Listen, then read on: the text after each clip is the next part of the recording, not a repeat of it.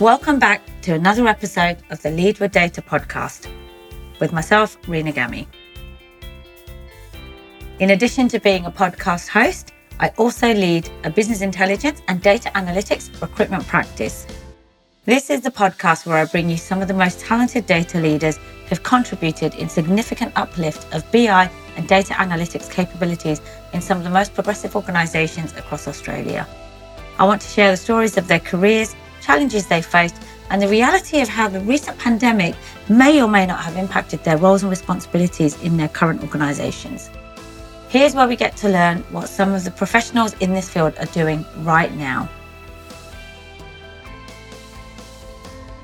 In today's episode, I'm joined by Darshil Mehta. Darshil is the Senior Manager of Strategy at ASIC.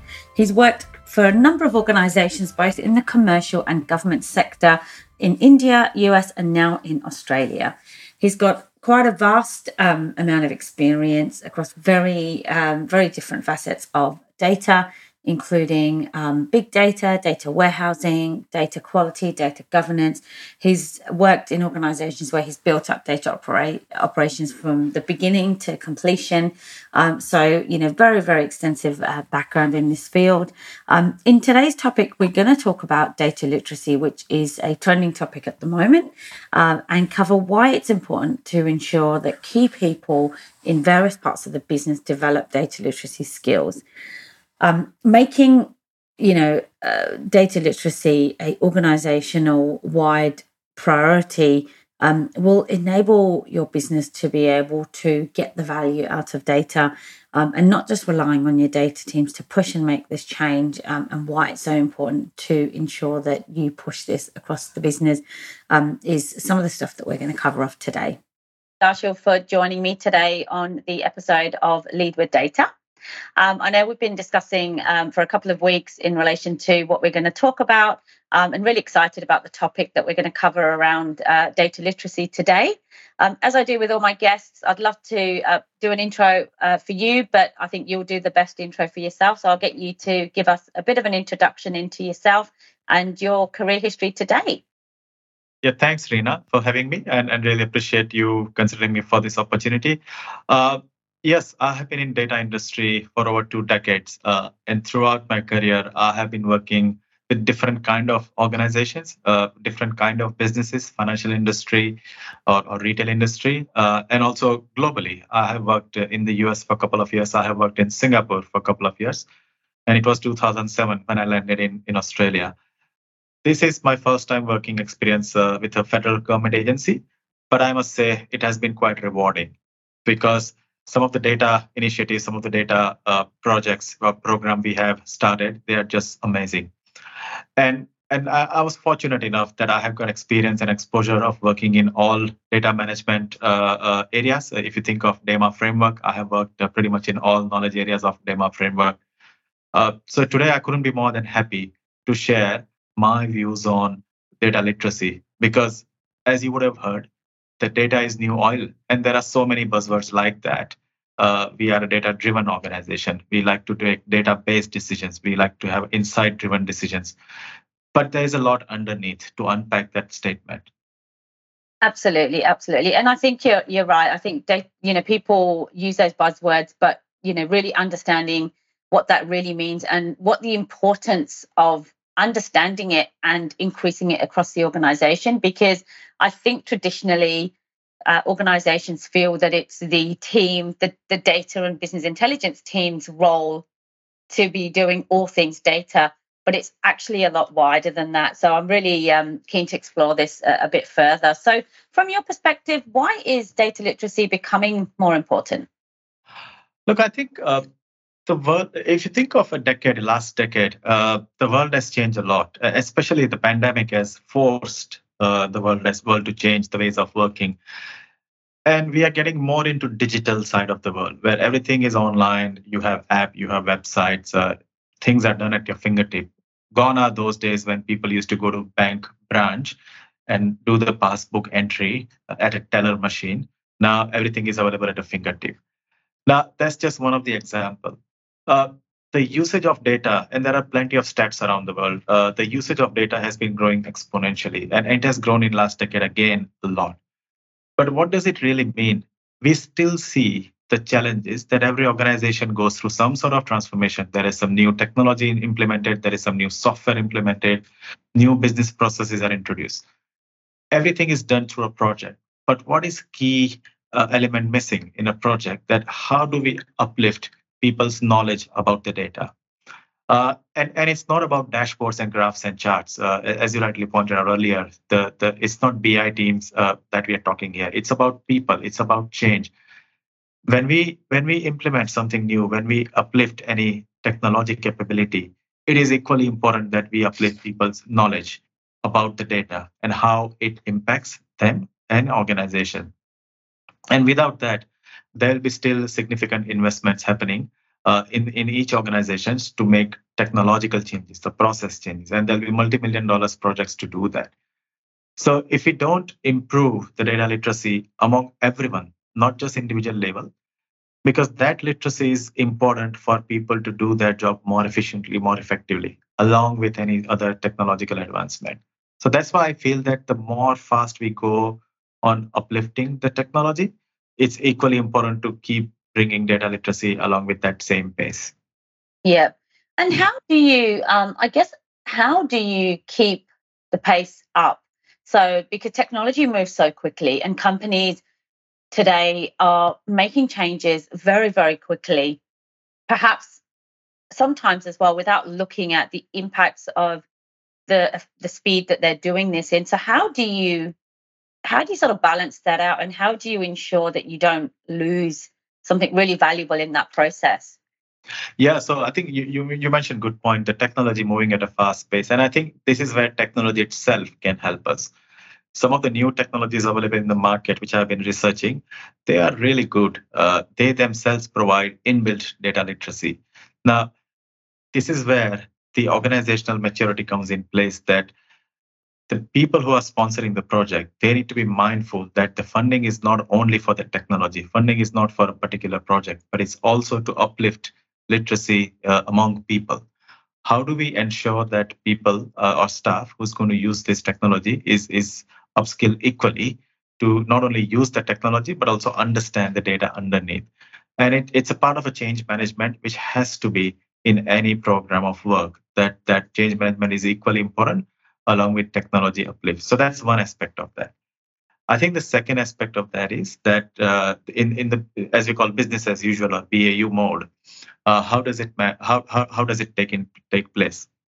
So there are change agents. Uh, there are a couple of ways to to to hand, to look after that. Uh, there are change agents in the organization uh, who who would be the change advocate and change agent who will continue working with the business, working with the technology, in the BAU capacity to ensure that people are up to date with the knowledge and the skills.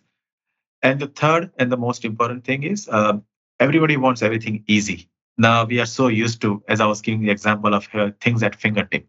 So how easily information is accessible to people, whether it's through an app or an internet website, or there are some quick cheat posters available around your desk. Uh, and in the digital world, uh, I think it's preferred that everything is available on, on, on your laptop or internet somewhere. So information needs to be easily accessible in the most convenient way, and it should be short and concise rather than lengthy 100 page documents. Yeah. So there are some yeah. different ways to do that. excellent, excellent. Um, and then if you know when sort of building, I, I suppose, a data literate culture, and you're you've got an organization where you know people are say for example you know in the factory and then you've got people sitting in the in the offices and then you've got people sitting in centralized functions how do you, um, or you know, what would your advice be around ensuring that there's some consistency there and that the message gets to the right places? Because quite often the literacy piece comes from the people who are actually doing those roles day to day. Yeah. So, so my my my advice and then the approach I would take is uh, start small and then scale up. Uh, I think that's the best way rather than doing a big bang. Mm-hmm. And these sort of uh, programs have to be approached in a way that it's a bottom-up approach rather than top-down approach. Right. So yes, initiative, sponsorship, etc., can come from top-down. But when you start rolling out or implementation, it needs to be bottom-up and start start with a smaller cohort of people, because that will help you to understand some of the pain points. Uh, that will also help you to understand that tailor the data literacy to meet that particular cohort's requirement because that's reality. This data mm-hmm. literacy is not one size fits all. No, it's yeah. Tailored uh, according to individual cohort or individual team's requirement. And then and then there is a high chance of success. Yeah, yeah, brilliant.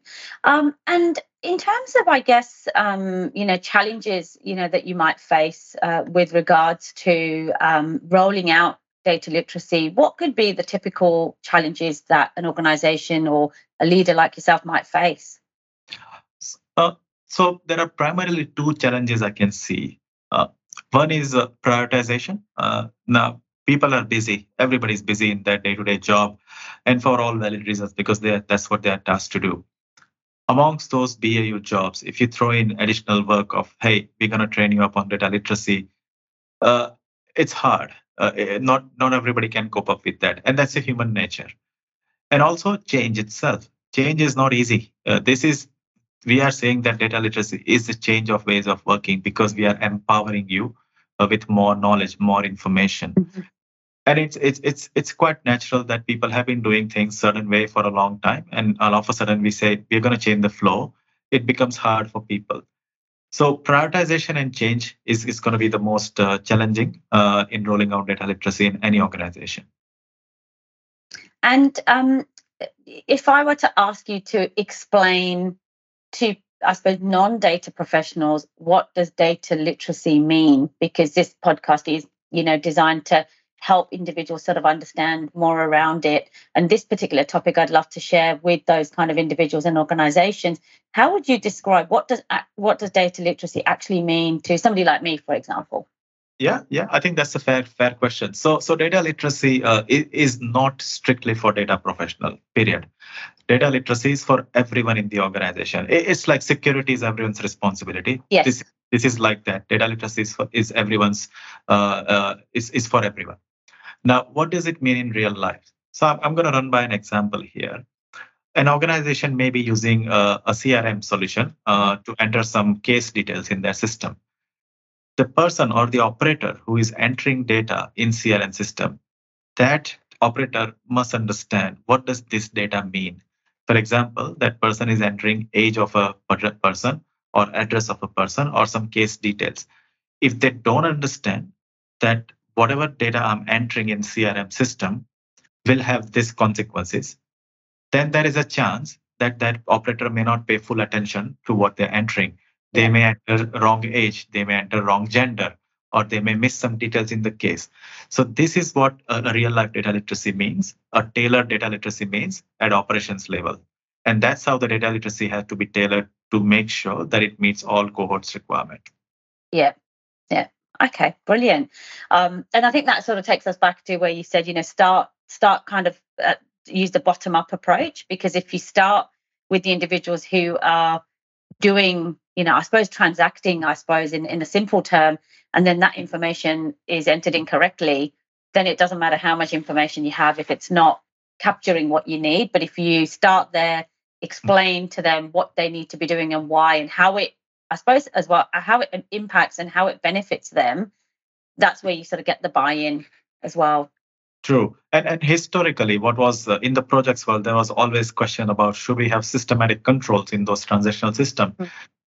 And while I support that idea, but systematic controls can go only up to certain level. Yeah, there is always a human intervention, and that's where I feel that there is importance of data literacy, how you educate user or a human that this is the importance of this particular data, because then and then uh, you reduce the risk of wrong information. Yeah, yeah, no, absolutely, absolutely.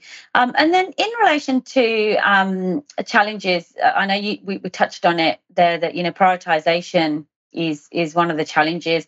How would um, organizations, you know, sort of incorporate that into when they're rolling out data literacy like what could what could some of the techniques or approaches be to to sort of you know create that prioritization because everyone's trying to do their jobs. Everyone feels that that's more important than this. So how do you you know do you have any you know sort of methods or techniques that you feel would be you know beneficial to share?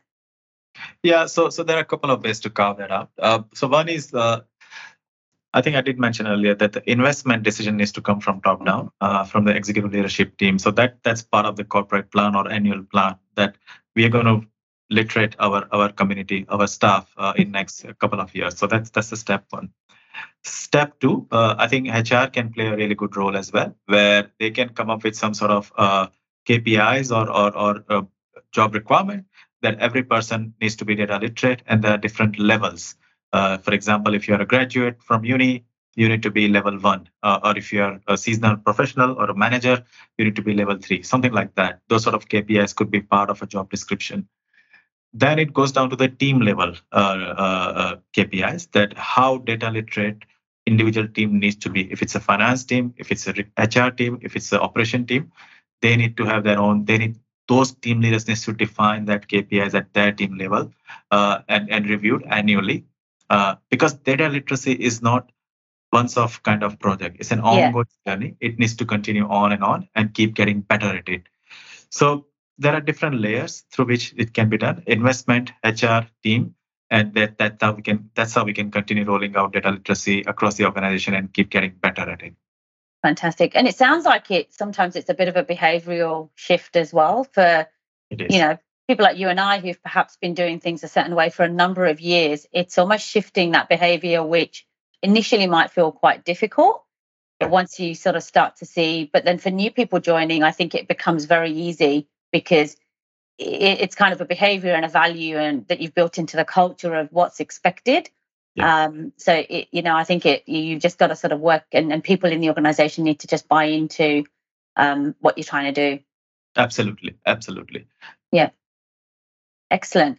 Um, now we've talked a little bit about the i suppose the human and the people aspect of data literacy. Let's talk about some of the technology. So yeah um, you know, can technology help build later uh, data literacy? And um, yeah, let, us talk a little bit about that. Yeah, yeah, absolutely. So I, I, I do believe that. I strongly believe that that technology can build, uh, and and there are some, some of the new tools or latest uh, softwares, uh, either in the BI world or non-BI world. In fact, I had a look at uh, a demo of a particular software uh, a couple of days before, and I was quite amazed at how easy and intuitive this software can be. Now, when you think of data literacy, some of the common question in your mind is, uh, an end user, you might want to search something. How do I enter this information?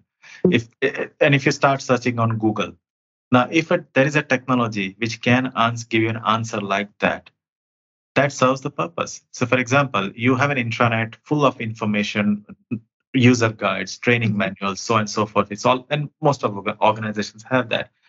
And if there is a software sitting on top of it, which allows you to search Google like question, then it becomes relatively easy for end users or, or any operator to search for that information. So that's one aspect. Some of the BI tools, uh, they have matured a lot in last couple of years where they do have inbuilt functionality asking uh, ask question about data very simple and and that that prompts user to ask anything about the data so technology is uh, advancing. Uh, some of the new BI tools I have seen that they have inbuilt analytics. Uh, they generate insights based on the graph. So you have a bar chart or a pie chart, and the tool itself comes up with some sort of insights that what is this graph telling you. So people don't need to be literate about how do I interpret this graph because the tool is telling itself as well. So that's one. That's that's the BI side of it. I think, uh, as I was saying, some of the transactional systems, some of the new systems, they are coming with inbuilt uh, data literacy, where there's some, some sort of predictive uh, pop-up tip on the screen, which tells us, hey, this this sales is doing this number, uh, and that prompts users to investigate a little more. So technology can play a significant role in uplifting data literacy. It doesn't need to be paper-based or it doesn't need to be document-based uh, work there. Is a lot. There's a lot of machine learning and AI-based technology coming up. And and i think the future is bright for that. Uh, it will keep getting advanced as we progress through. So uh, that should be really exciting. Excellent. Can you give us some examples of some technologies that you feel um, are, are, quite good and you know sort of complement um, you know building that data literacy? Just for for our listeners you know if, if people are looking at adopting some of those methods is there any particular technologies or, or software that you feel would be would be quite good to consider Yeah, so look, I think I think when you think of a BI or a business intelligence uh, type of technology, uh, then generally some of the well-known technologies in the market are uh, Microsoft Power BI, uh, that's well-known. Uh, Qlik Sense is another one, mm. and there is to be Tableau. Now, these three are reasonably well-known technology in the industry. not that I'm voting for one or over the other. Yeah, sure. but I was fortunate to have exposure to all three of them, mm. and, and those three have matured a lot in last couple of years. So th- those are some of the good technologies. I was reading a podcast. Uh, sorry, I was reading a, a, a blog uh, on internet on, on LinkedIn, and I saw a technology name called Diana AI. Okay. Uh, and I visited their website, and and that I I quite like that tool uh, on the surface of it. I haven't I haven't seen the demo. Yeah. I've spoken with those people, but I think those are some of the new ways of new technology which simplifies data literacy uh, for end users. Excellent, excellent. Brilliant. And you touched on it um, just then that, you know, um, new machine learning and AI play a, a, a role. You know, how, how does that play a role in data literacy? Yeah. So the machine learning and AI starts working when you have a very solid underlying foundation. Mm-hmm. And the good news is most of the organizations are investing heavily in simplifying their underlying infrastructure and foundation any cloud that you talk about, whether it's Microsoft Cloud or AWS Cloud or Google Cloud, they, they come with some, some really cool underlying foundation. Now that helps to consolidate data into one place. That also helps to connect different data in one place. And that then your machine learning starts on top of it. What are the frequently searched items for a particular information? A bit like Amazon Marketplace, that yeah. if you buy something, you also say, oh, people also search for this. Now, if you combine that along with any of the BI tools, I think it's a management in heaven uh, for information uh, uh, hungry people in the organization. Uh, and all, all, the BI technologies are coming with uh, inbuilt machine learning and AI, which keeps searching what are the frequently used information across the organization. That helps to navigate information easier. Excellent, excellent. And I suppose the question um, probably related specifically to, uh, to, to what you guys do, because obviously the insights and value that you bring to an organization is is amazing. But how do you control how much is too much when you're supporting the businesses? Um, because you know every time I speak to data professionals, their their eyes light up. They're super excited about what they're doing. So how do you draw the line around okay th- this is enough for now um, and and what's too much? Yeah it's it's always hard isn't it? I mean the the lines can get blurred at times uh, uh, that between hard and, and and too much or it's just the right balance. Yeah. I think i think it's it's driven by uh, the the the use case itself. Uh, so the earlier example I gave about uh, tailored data literacy for one team and the other team and all. So that's a starting point that this is the right level of information for this particular use case and you start scaling that out yeah. so it's completely driven by the use case sure sure and i suppose it's dependent on the the audience and the stakeholders of what they're wanting um, and and how much depth they want you to go into that kind of dictates that to some degree absolutely absolutely Excellent, excellent. Well, thank you so much. That was um, really insightful and, and very easy to understand, and that's what I wanted to to make this topic, you know, quite quite easy for people to understand. Um, now, I guess uh, going back to yourself, Darshil, can you give um, maybe uh, give us an example of a couple of your career highlights where you know whether it's related to data literacy or not, but so, you know some of the projects that you feel have sort of shaped who you are now. Yeah, so uh, there are there are many projects, uh, but I think one particular project that uh, I I keep bragging a lot about is that so I was working in a in a international organization where we are working on a different time zone, uh, where I had uh, my stakeholders sitting in the UK or in the US, and obviously I was based in Melbourne. So uh, first was the time zone management of the three different time zones. That was first, and then strict deadlines because we were selling data to those clients out there. Now the challenge there was uh, that was my first ever experience of working with the big data. That was still new term in those days. Uh, what do you mean by big data? Hadoop architecture uh, yes. technical. Uh, and then I had to get my hands on uh, with those side of architecture, uh, running some queries and, and creating some insights. I think the challenge there and the learning I got there was that data is still data. whether it's big or small, really, it's all about data. Once you get a good understanding of what is the importance of this data, goes back to heart of my discussion of data literacy. What is the importance and how this data is used? Then it became relatively e- easy for me uh, to make some sense out of that data, and then it was relatively easy for me to to create generate insights out of that data in spite of different time zone and work timeline pressures and things like that. So I, I got to exposure to uh, of that big data as a first exposure, mm-hmm. understanding importance of literacy and generating insights out of that. So those projects were really uh, close to my heart, and I enjoyed working with them a lot. Fantastic, excellent. Thanks for sharing that. Um, and what would you say has been or have been um, some of the most challenging things you faced during your career? Uh, the challenging thing, uh, yeah, look, I think change management is, is still challenging. I feel uh, it, it's hard for people to change, and and and it, it's not to blame here anyone, but that's just the human nature. Uh, some people, uh, I have I had many experience where I had some really great ideas that I thought, oh, this could be good for the organization, that could be good for the organization. But when you try to implement that, uh, you are pushed back with a number of challenges. Uh, and, and some of the biggest challenges is a change of processes, change of people's behavior. It's not so much about technology, it's not about strategy. It's more about always, it's always about people. And I think that's what uh, uh, has been eye opener for me that how important it is to factor that in in mm-hmm. any project because that's the core of uh, making everything successful. Yeah, yeah, Brilliant.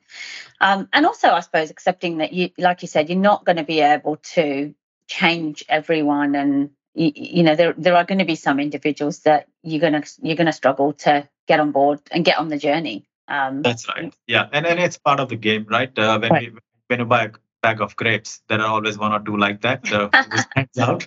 So, yeah. so, but you try to make the best out of it.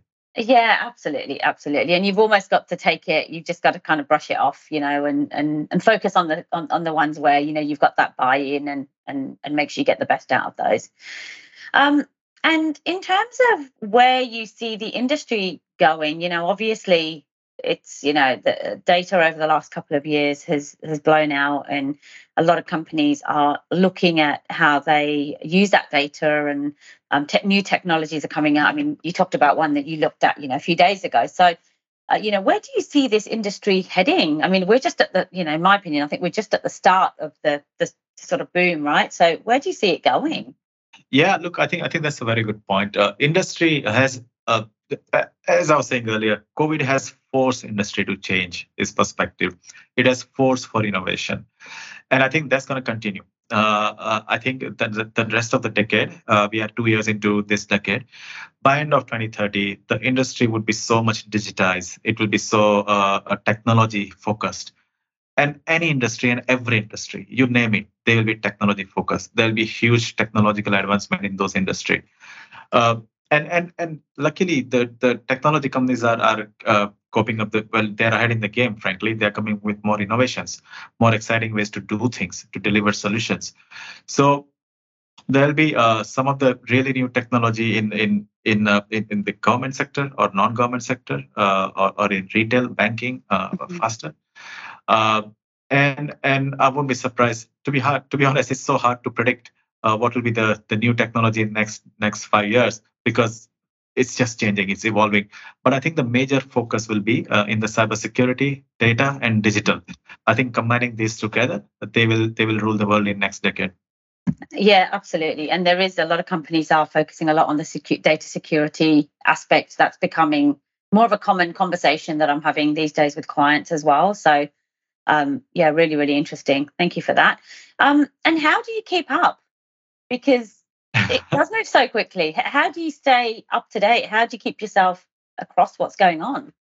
Yeah, it, and, and that's been uh, one of the challenge. In spite of, and I thought that this lockdown will slow everything down, but it's quite yeah. opposite actually. uh, it, it, has it has accelerated everything, uh, and and and people are doing more, more than ever before. Mm-hmm. Uh, so, so I still like to keep up. I still like to keep up the, through different channels. LinkedIn has been a great source for me. I'm a big fan of uh, uh, meeting people in person. So I, I miss those uh, in-person conferences, events where I used to learn something new, greet and meet people in person, and exchange ideas and all. you can go only up to certain pace. I I I, I try to stay away from a variety of uh, apps. There are plenty of uh, social media apps. Uh, you name it, it's out there. Uh, frankly, I have removed all of them because I, I still like to contain my my reach out to people uh, in certain way rather than going left, right, and center. So there are ways you can keep up, try to keep up with everything, but it could be kind of mind-boggling. So you have to scale back and understand where do you, in which direction you want to keep up through what channel. Yeah, yeah, excellent.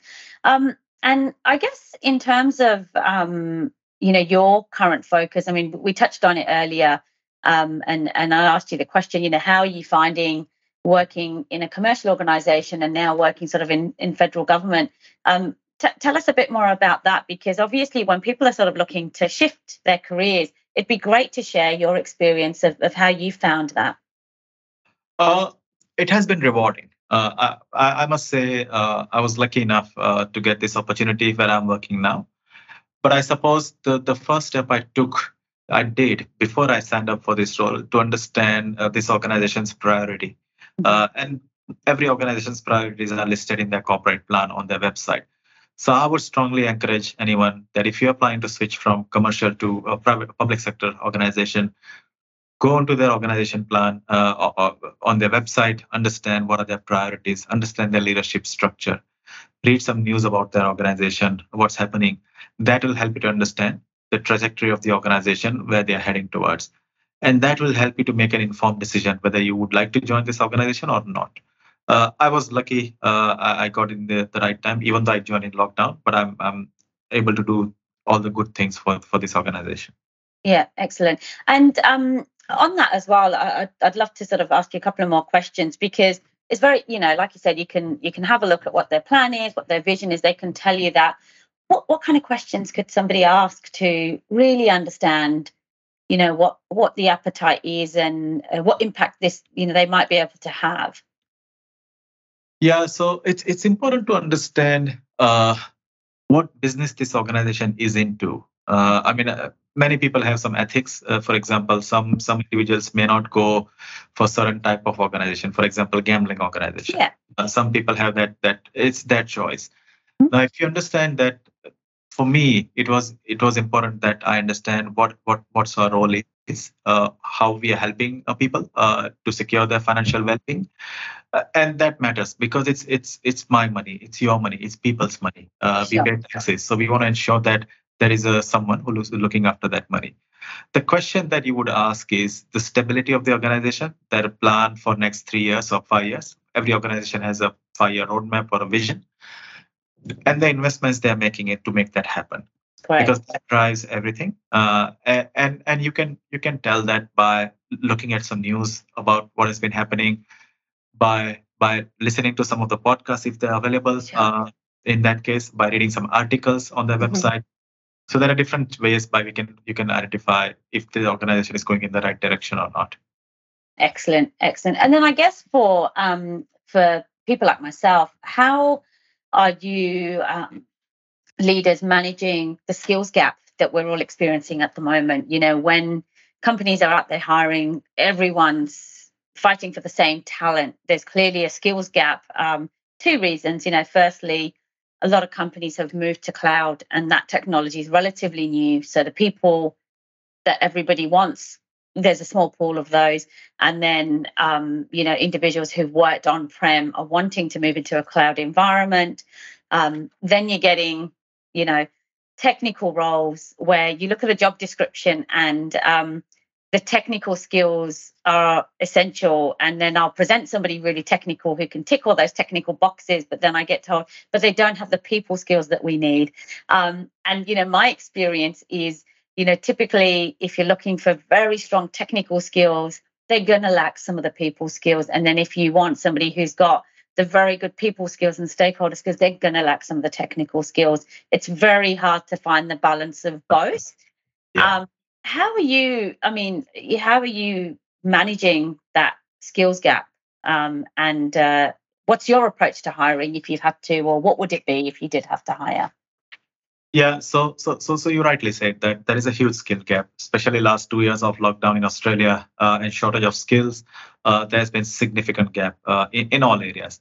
Uh, and and I, I have taken a couple of approaches. Uh, first is upskilling internal team, uh, and upskilling internal teams are more of one-on-one coaching, more mentoring, um, and, and, I'm a strong believer of mentorship, where where possible, mentor people who like to get mentored, um, and I do that quite proactively within organization, even outside organization. So that's first step. Second point is technical skills are relatively easy uh, to upskill. Uh, there are plenty of courses available, available out there, uh, free or paid. Uh, you can get them online and, and upskill someone technically. I think the tough one comes uh, the people management skill. That's when that's another level of uh, one-on-one coaching required for those people. Mm-hmm. Now, when you are hiring externally, you, you, are simply playing a bet, depending on the resume, depending on the interview. So if you can get a good grasp of uh, people management skills, soft skills, I would be more inclined to go for that person rather than having someone very strong at technical and and no uh, people management skill or stakeholder engagement skill because you can teach technical skill. Mm-hmm. Uh, it's hard to teach uh, stakeholder engagement skills and people skills. That comes naturally over the period of time based on your experience. Absolutely, absolutely. And I think also what organizations are able to do when they adopt that approach, Darshil, is they're not having to pay the premiums to entice people to move because companies are paying, you know, individuals relatively well for that skill or the technical skill. Um, and as an organization, if you're, you know, you're bound by budgets or you want to keep uh, some con- level of consistency with your existing staff and organization and new people coming in, that's a great way to do it because individuals, in my experience, that I'm talking to are prepared to move for the same money, even take less in some instances to have the opportunity to learn a new technology. So, true. Yeah. I, and I think all the leaders, all the hiring managers must understand that it's important to look after people. It's important to look after your team. Uh, and, and not that you get involved in day to day nitty gritty or micromanagement, but it's absolutely critical that you you understand what's happening. You have a pulse check with all of them uh, because people are people uh, they they do need occasional help and support. So as a, as a leader or as a manager you should not be afraid to extend your arm and provide additional support when required. Yeah excellent well, thank you very, very much, um, Darshil. As I said, I've really, really enjoyed the discussion, and and you've certainly shared some really interesting things there uh, for us. If anybody wants to reach out to you via LinkedIn, are you happy for them to connect with you and, and reach out to you if they had any other questions or? Absolutely. I'm, I'm a LinkedIn person. I'm, I'm active. I'm very active on LinkedIn. So please feel free to reach out anytime. Fantastic. Well, thank you very, very much for your time. Thank you. Thank you. Thanks.